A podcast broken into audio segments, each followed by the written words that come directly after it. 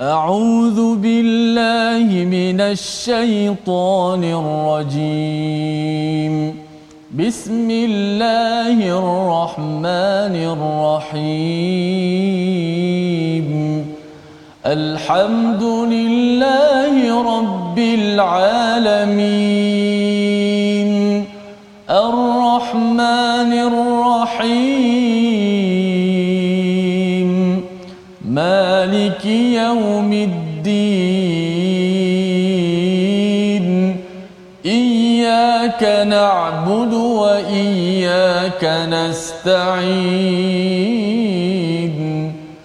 اهدنا الصراط المستقيم. صراط الذين أنعمت عليهم غير المغضوب عليهم ولا الضالين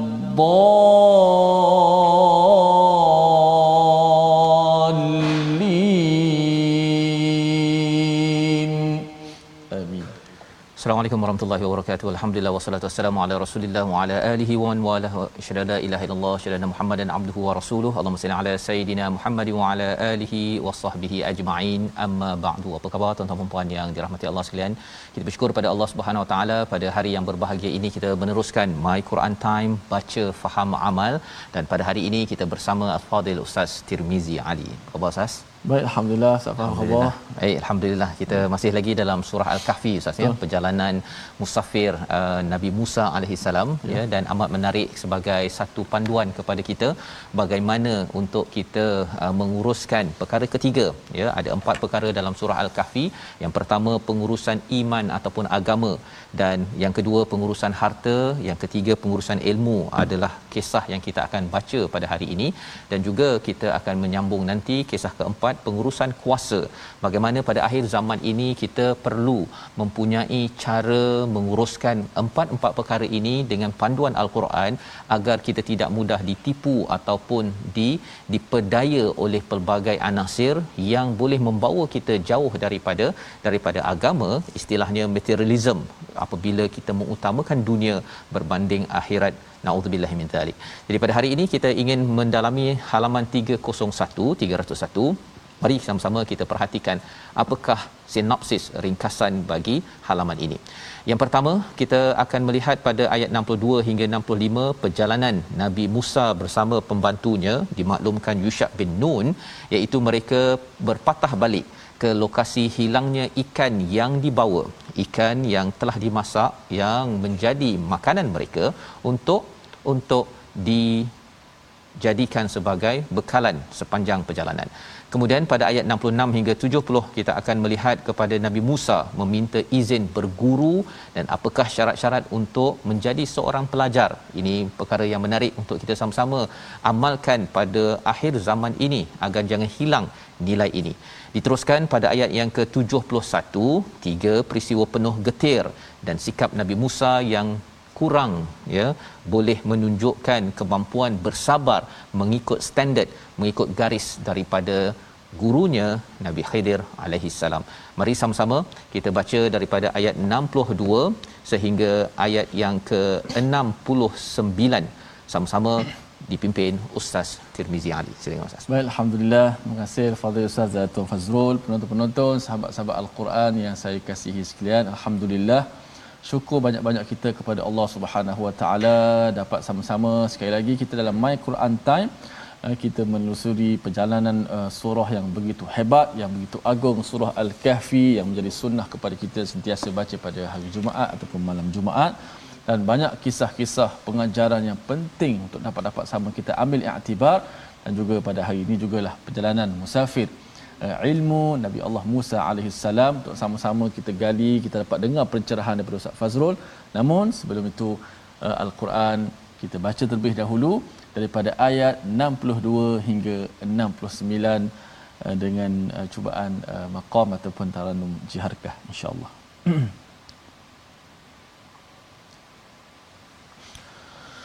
أعوذ بالله من الشيطان الرجيم. فلما جاوزا قال لفتاه آتنا غداءنا لقد لقينا لقد لقينا من سفرنا هذا نصبا. قال أرأيت إذ أوينا إلى الصخرة فإني نسيت الحوت. فاني نسيت الحوت وما أنسانيه إلا الشيطان أن أذكره واتخذ سبيله في البحر عجبا قال ذلك ما كنا نبغي فارتدا على آثارهما قصصا. فوجدا عبدا من عبادنا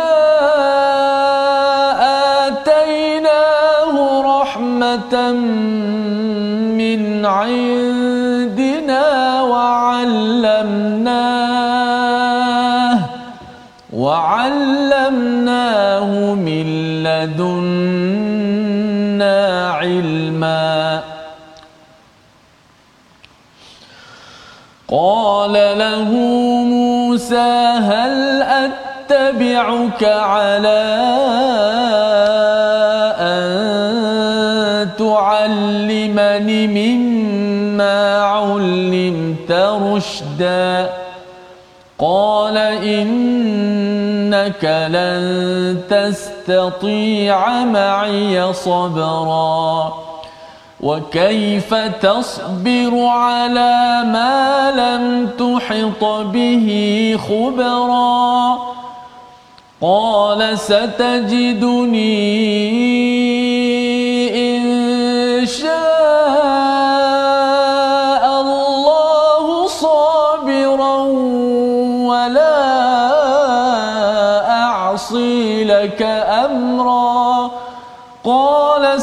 ستجدني إن شاء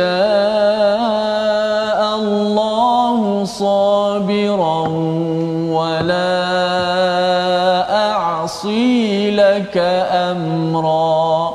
صدق الله العظيم. Surah Al-Azim gitulah bacaan daripada ayat 62 hingga 69 ya menyambung kepada apa yang telah kita belajar semalam peristiwa perjalanan Nabi Musa.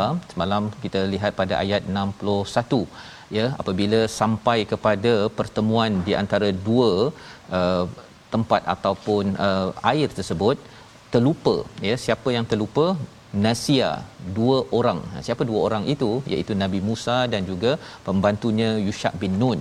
Jadi bukan sekadar seorang saja terlupa dua-dua terlupa uh, tentang ikannya. Yahud ini adalah ikan yang besar yang mereka sudah kalau ikutkan kepada tafsirannya bahawa ikan ini ustaznya hmm. sudah pun uh, dimasak ya sudah dimasak. Ini bukan ikan yang letak dalam akuarium tersebut ya. Hmm. yang itu confirmlah boleh meluncur masuk. Tetapi dah dimasak ini mak- uh, makanan bekalan mereka.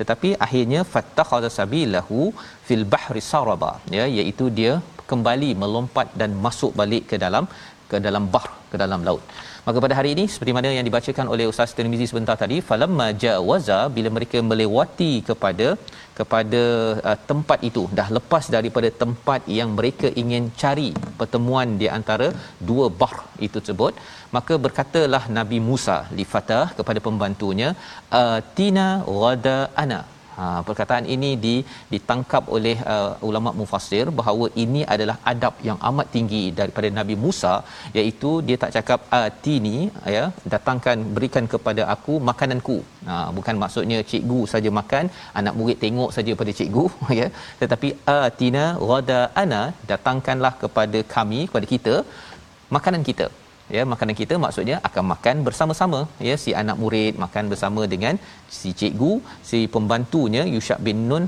akan makan. Cuma dia ditugaskan untuk mem- membawa sebagaimana satu daripada disiplin dalam uh, kita belajar. Kalau boleh kita berhikmat kepada guru yang kita telah belajar pada hari semalam. Laqad laqina ya sesungguhnya benar-benar kita ini telah min safarina hadza nasaba. Perjalanan kita ini adalah amat meletihkan ya. Jadi perbincangan ulama ialah kalau katakan mereka ini tidak melewati tempat tersebut sebenarnya mereka tak lapar tidak letih ya. Tetapi kerana mereka sudah melewati itu adalah amaran ataupun ingatan tambahan bahawa sebenarnya mereka sudah pun melewati poin yang dicari. Maka Nabi Musa meminta kepada kepada Yusha bin Nun untuk dibawakan makanan tersebut jadi bila diminta pada ayat 63 dinyatakan oleh Yusha bin Nun araaita id awaina ya apakah kamu melihat tak, semasa kita berhenti di batu besar? Ah batu besar ya uh, fa inni nasitul hut. Jadi perjalanan mereka itu sudah berjalan dan bila sampai di batu besar yang mereka Nabi uh, Nabi Musa itu berehat sebentar pada waktu itu uh, Yushab bin Nun uh, berjalan-jalan uh, tengok-tengok keadaan di situ ikan itu ikan itu meluncur yang kita dah belajar. Maka dinyatakan oleh oleh uh, Yushab bin Nun uh, adakah kamu melihat? Sudah tentunya pertanyaan itu uh, jawapannya tidak. Disebabkan apa? Nabi Musa berehat. Yang berehat tidur pada waktu itu ataupun berehat. Jadi tidak sedar tentang perkara perkara tersebut. Fa inni nasitul hut. Jadi Yushab bin Nun menyatakan bahawa aku lupa bahawa al hut iaitu ikan yang telah pun menjadi bekalan mereka itu uh, telah pun hilang urusannya itu maksudnya yang dia dah masuk ke dalam laut tersebut dia terlupa nak memberitahu dan ini adalah satu petanda bahawa Yushab bin Nun amat bertanggungjawab kepada kepada tugas yang diberikan. Ha, bukan buat-buat lupa Ustaz ya ataupun entahlah tak tahulah saya kan. Tiba-tiba hilang kot. Ha, tak ada. Dia cakap memang dia tahu dia terlupa untuk memberitahu pasal pasal ikan tersebut dan bila bercakap tentang lupa Yushab bin Nun menyatakan wama ansanihu illa syaitanun an adhkurah. Ya tidaklah aku lupa, tidaklah membuatkan aku lupa ini kecuali asyaitan daripada mengingati untuk aku mengingatinya. Jadi dalam hidup kita ini tuan-tuan, kalau kita lupa, lawan lupa ini adalah zikr. Ya, ingat kepada Allah Subhanahu Wa Taala, ingat perkara yang penting. Kadang-kadang kita lupa, ya. Kita sepatutnya katakan contoh kita buat kerja rumah adik-adik contohnya kan ataupun tuan-tuan bekerja kena buat kerja kan tapi terlupa waktu tu pula dia apa membawangnya hmm. uh, buat kerja lain daripada apa yang sepatutnya itu sebenarnya adalah angkara siapa angkara syaitan. Syaitan akan tarik kita daripada lupa baca Quran, lupa menjaga adab dengan Quran, lupa untuk melaksanakan tugas kita wattakhadha sabilahu fil bahri ajaba kata Yushab bin Nun lagi. Dan sesungguhnya ia ya ikan tersebut dia melalui pergi kepada uh, laut itu dalam keadaan yang pelik. Memang tak pelik. Ha ya ini penerangan daripada Yushab bin bin Nun. Jadi tuan-tuan boleh bayangkan ustaz ya kalau kita sama-sama uh, berjalan yeah. dah suruh anak kita ke jaga makanan bila sampai je ke tempat RNR mana makanan? Tolong bawakan makanan kita jom kita makan sama-sama. Eh abah lupalah abah kan? Lupa kan? Dan saya lupa ni abah bukan pasal saya sekadar lupa abah ya. Sebenarnya syaitan menyebabkan saya lupa. Ini dah lapar ni dah letih ni. Rasa-rasanya ustaz. Tak bawa daripada rumah ke tak bawa? Tak bawa.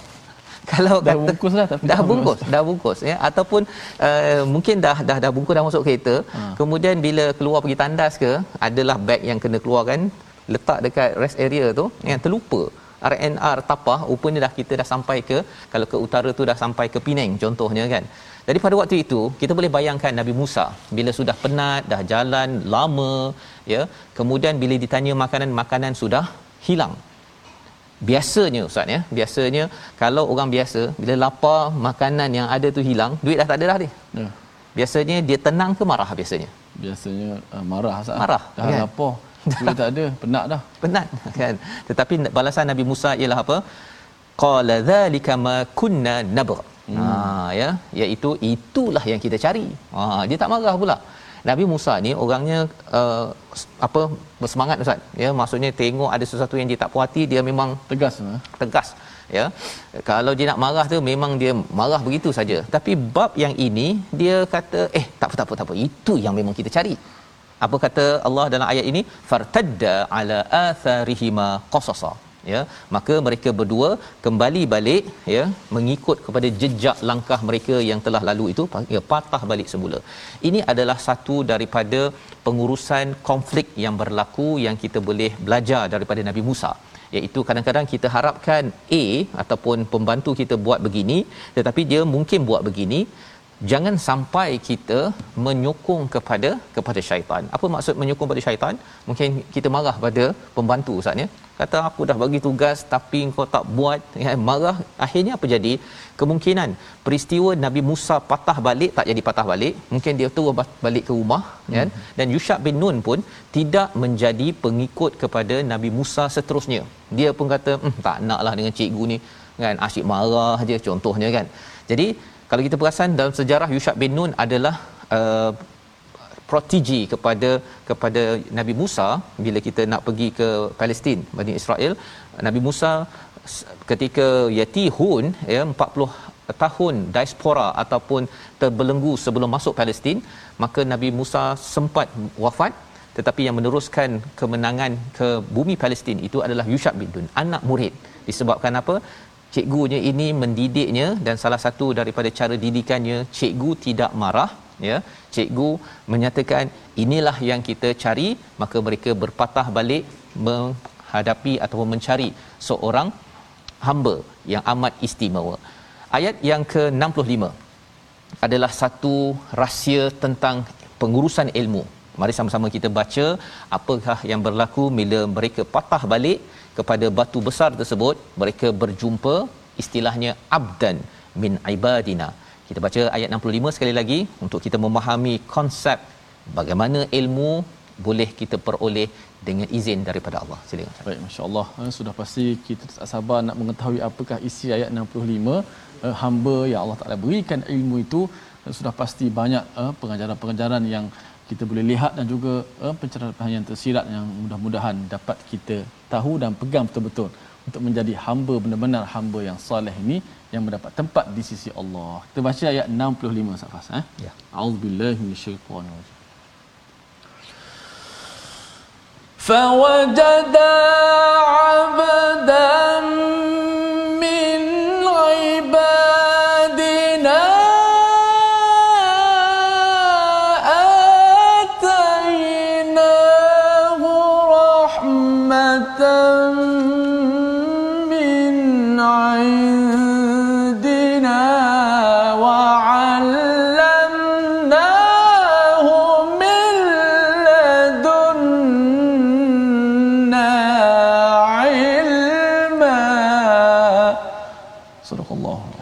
mereka berdua bertemu dengan seorang hamba di antara hamba-hamba kami yang telah kami berikan rahmat kepadanya daripada sisi kami dan yang telah kami ajarkan ilmu kepadanya daripada sisi sisi kami. Jadi ini adalah formula bagaimana kita nak me- mencari guru sebenarnya ya. Guru yang dicari oleh Nabi Musa menariknya ialah apa yang kita belajar Yushab bin Nun uh, pembantu anak murid belajar dengan Nabi Musa.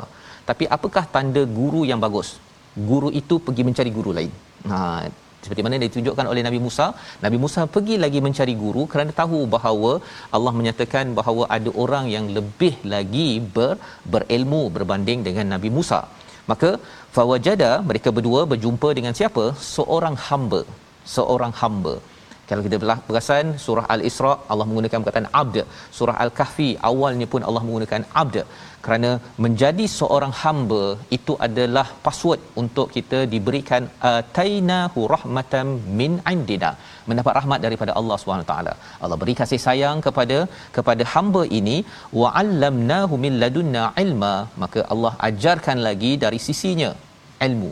Ini yang digelar sebagai ilmu ladunni iaitu ilmu yang datang betul-betul direct daripada Allah Subhanahu taala. Tapi formulanya apa?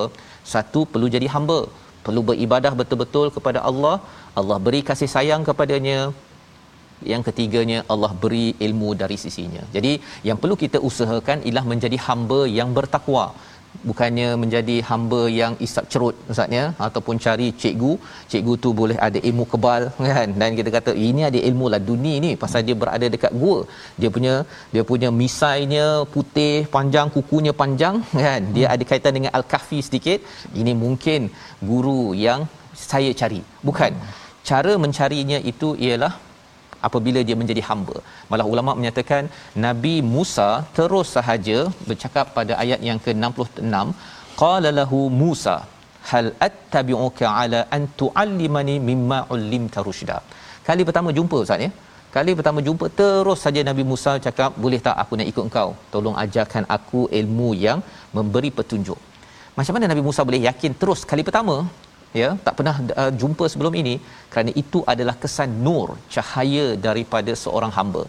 Apabila seseorang tu makin dekatkan diri pada Allah Subhanahu Wa Taala Allah akan memberi signal menyebabkan seseorang itu kali pertama saja sudah pun ngam ha, ya untuk menjadi menjadi ataupun uh, menunjuk ajar kepada kita. Ada orang yang selalu kita bersama pun kita rasa tak yakin nak bertanya soalan yang membawa kepada jalan kebenaran. Kerana apa kerana menjadi seorang hamba ia akan memancarkan cahaya daripada Allah Subhanahu Wa Taala. Membawa kepada perkataan pilihan kita pada hari ini. Sama-sama kita lihat. Safara iaitu menjelajah ataupun musafir.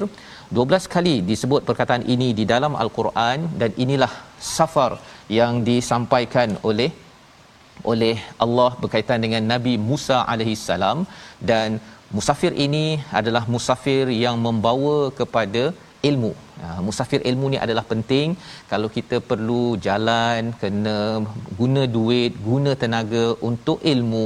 Itu adalah salah satu daripada contoh Nabi Musa seorang pendakwah, seorang nabi.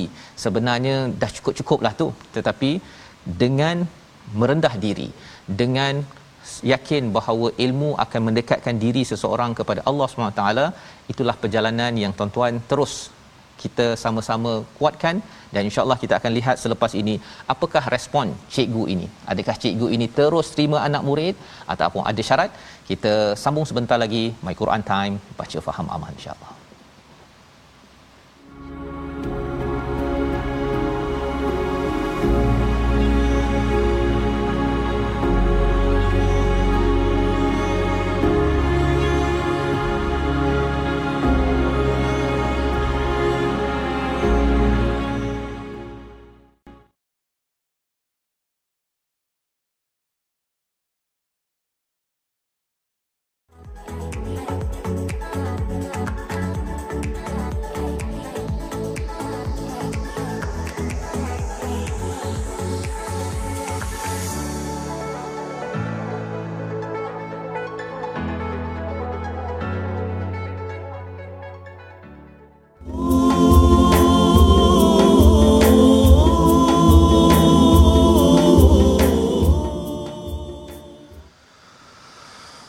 فتعالى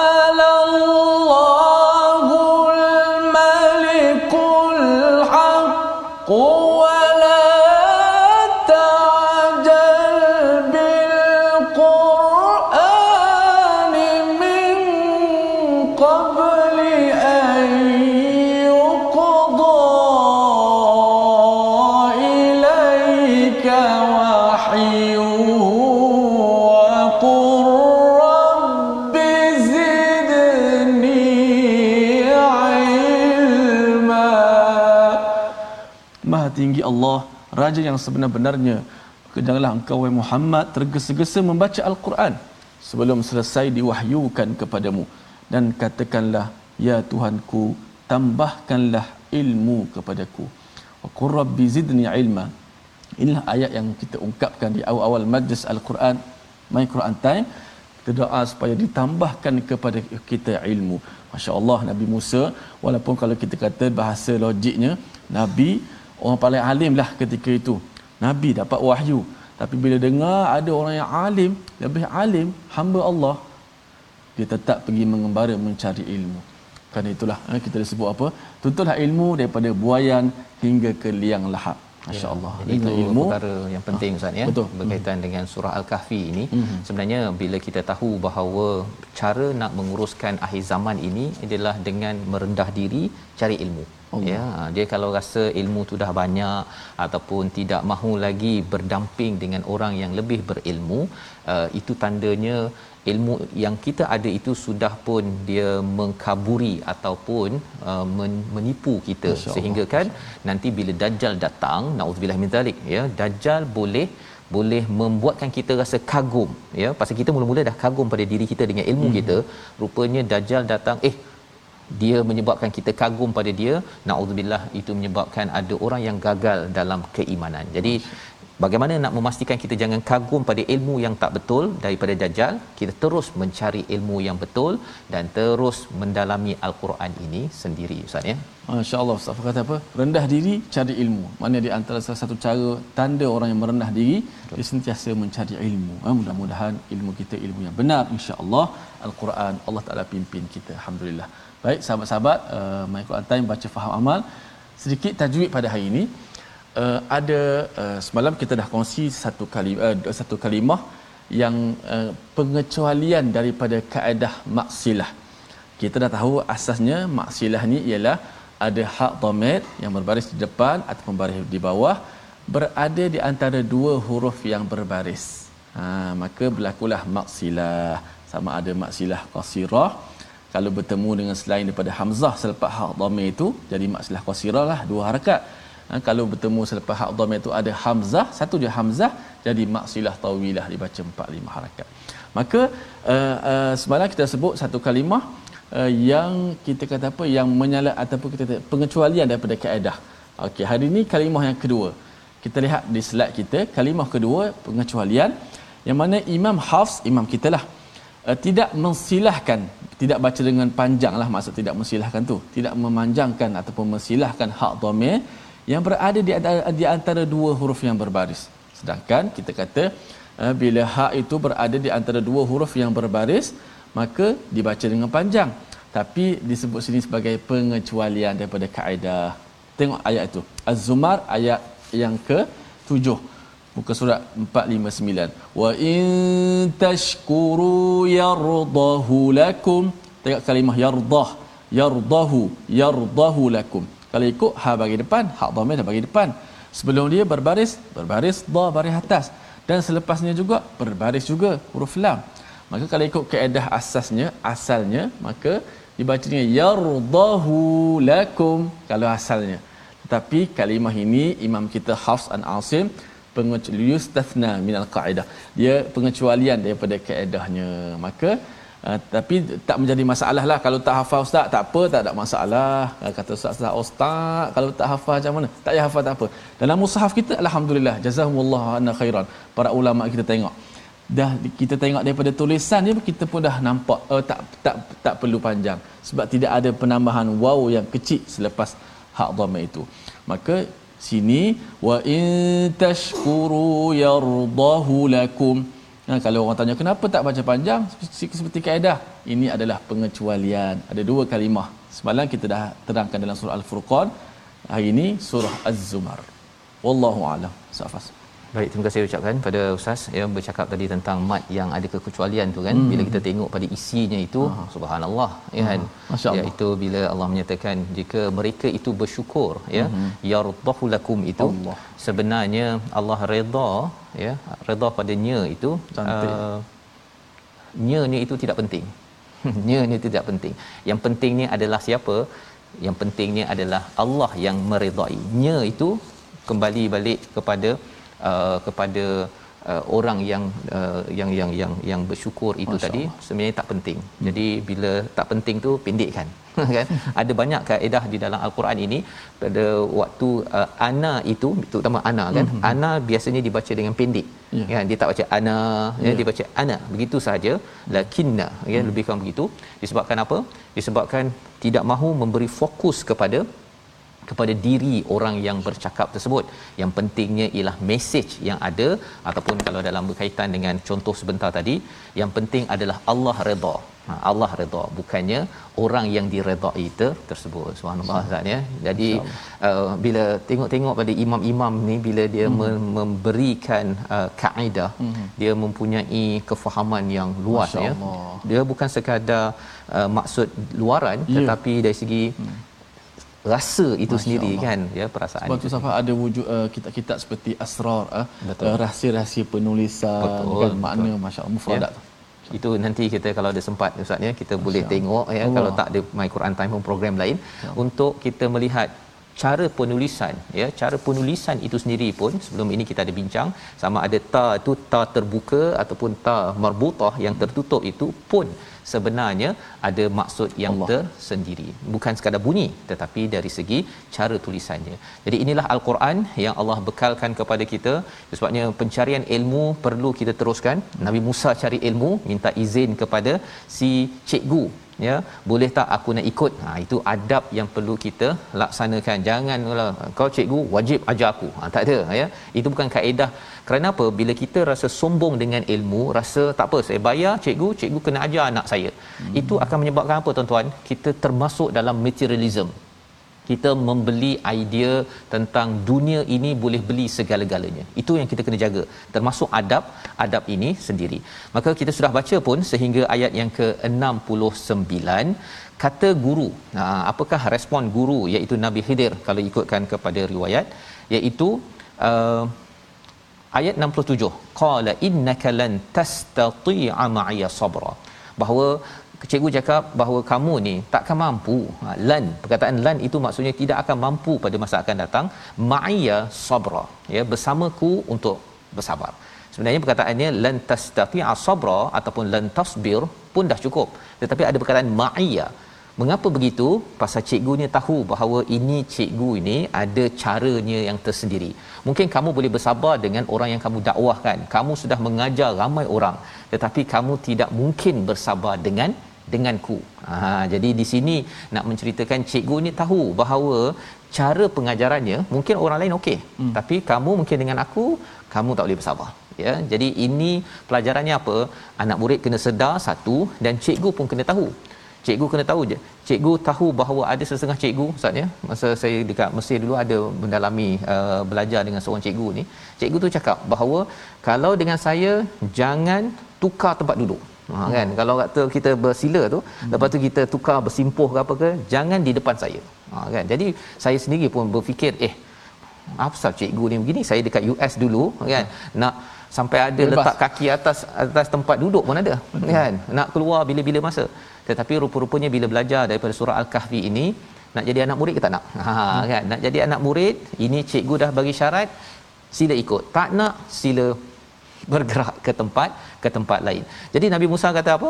Uh, nabi nabi Khidir masih menyambung lagi ayat 68 wa kaifa tasbir? Bagaimana kamu nak sabar atas perkara yang kamu tidak ada pengetahuan menyeluruh berkaitan dengannya kan? Kata nabi nabi Khidir ini. Maka jawapan merendah diri daripada nabi Musa qala satajiduni ya akan aku kamu akan dapati aku ini insya-Allah. Ha, ini adalah amalan. Insya-Allah kita dah belajar sebelum ini nak buat sesuatu kita kena cakap insya-Allah. Insya-Allah sabiran wala a'si laka amra. Rupa-rupanya ustaz ya, dia cakap hmm. insya-Allah tu dekat tengah ke dekat ujung? Dekat tengah. Kan? Rupanya yang uh, wala a'si laka amra itu aku tidak akan uh, menentang uh, apa yang ditetapkan itu. Tak ada cakap insya-Allah lepas tu. Itu makan diri maka macam mana kisahnya?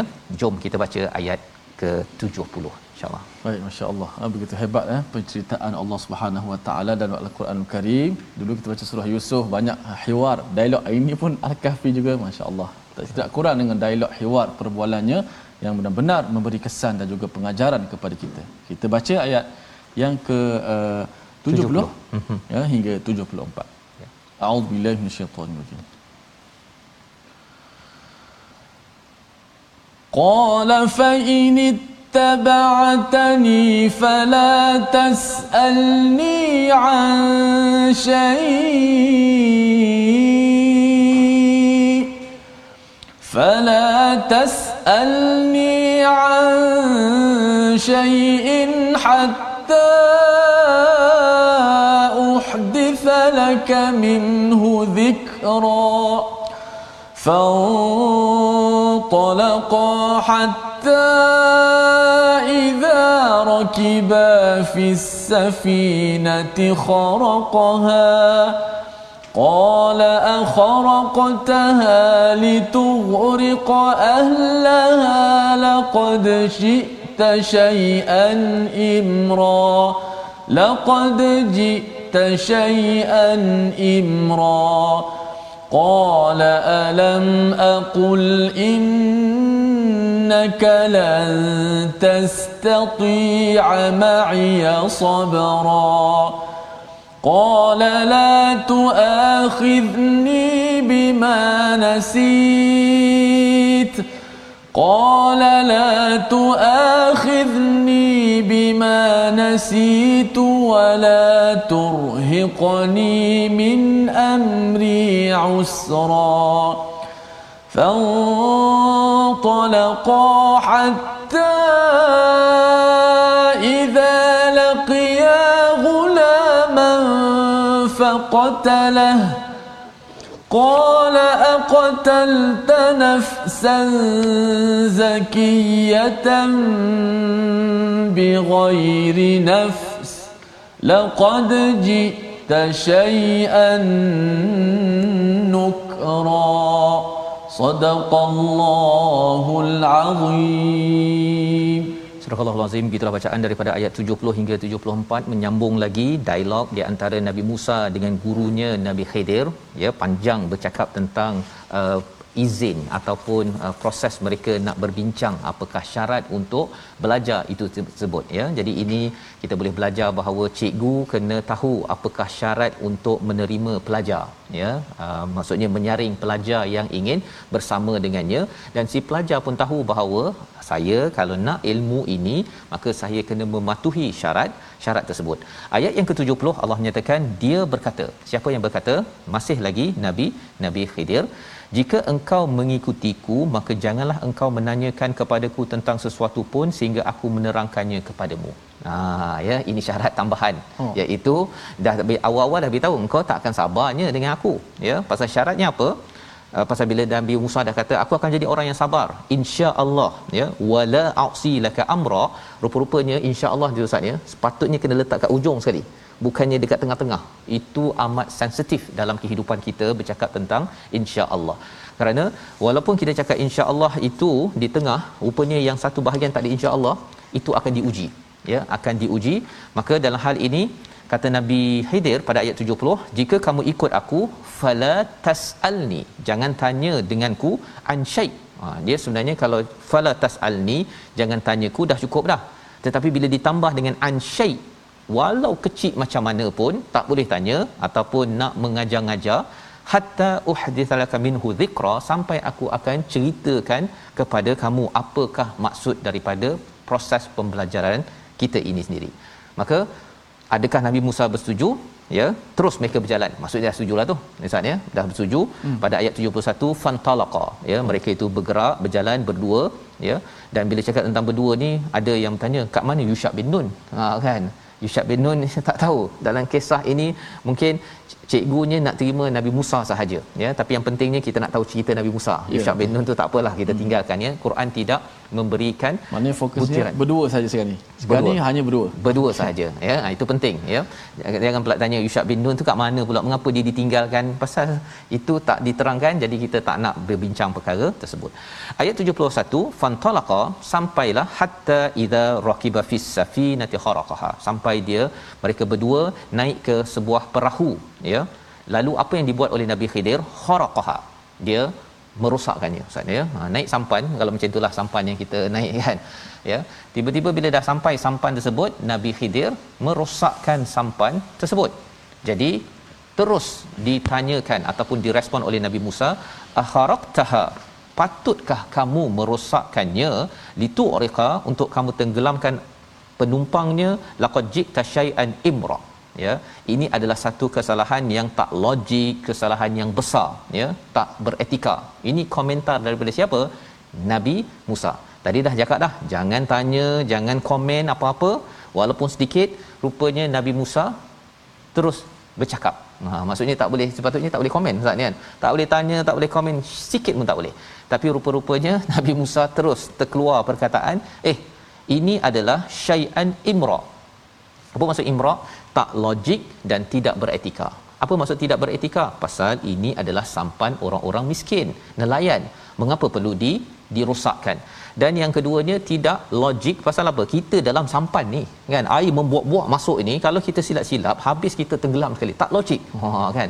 Jadi bagi kita pun mungkin akan keluar perkataan begini perkataan daripada nabi nabi khidir pada ayat 72 qala alam aqul innaka lan tastati'a ma'iya sabra. Kan aku dah cakap dah ya bahawa engkau sebenarnya tidak mungkin akan bersabar dengan denganku. Ha denganku. Maka kata Nabi Musa pada ayat 73 eh la tuakhizni bima nasit. Janganlah ambil pasal aku lupa lupa.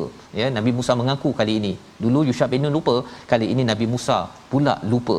Wala turhaqni min amri usra janganlah susahkan aku. Aku tolonglah bagi peluang maka Nabi Khidir kata okey jalan lagi. Fantalaqa hatta idza laqiya ghulaman faqatalah. Ya pada ayat yang ke-74 mereka berjumpa dengan anak-anak ataupun bukan anak-anak dengan anak. Ya ghulam dibunuhnya. Ya anak comel-comel. Nah cuba tuan-tuan bayangkanlah kalau comel begini ya salah seorang daripadanya ini jumpa sahaja dan kemudian dibunuh. Kan? Maka Nabi Musa bila tengok perkara tersebut kata apa aqatalta nafsan zakiyatan. Ya mengapa engkau bunuh jiwa yang suci yang bijak ini bighairi nafs? Ya bukan kerana membunuh orang lain.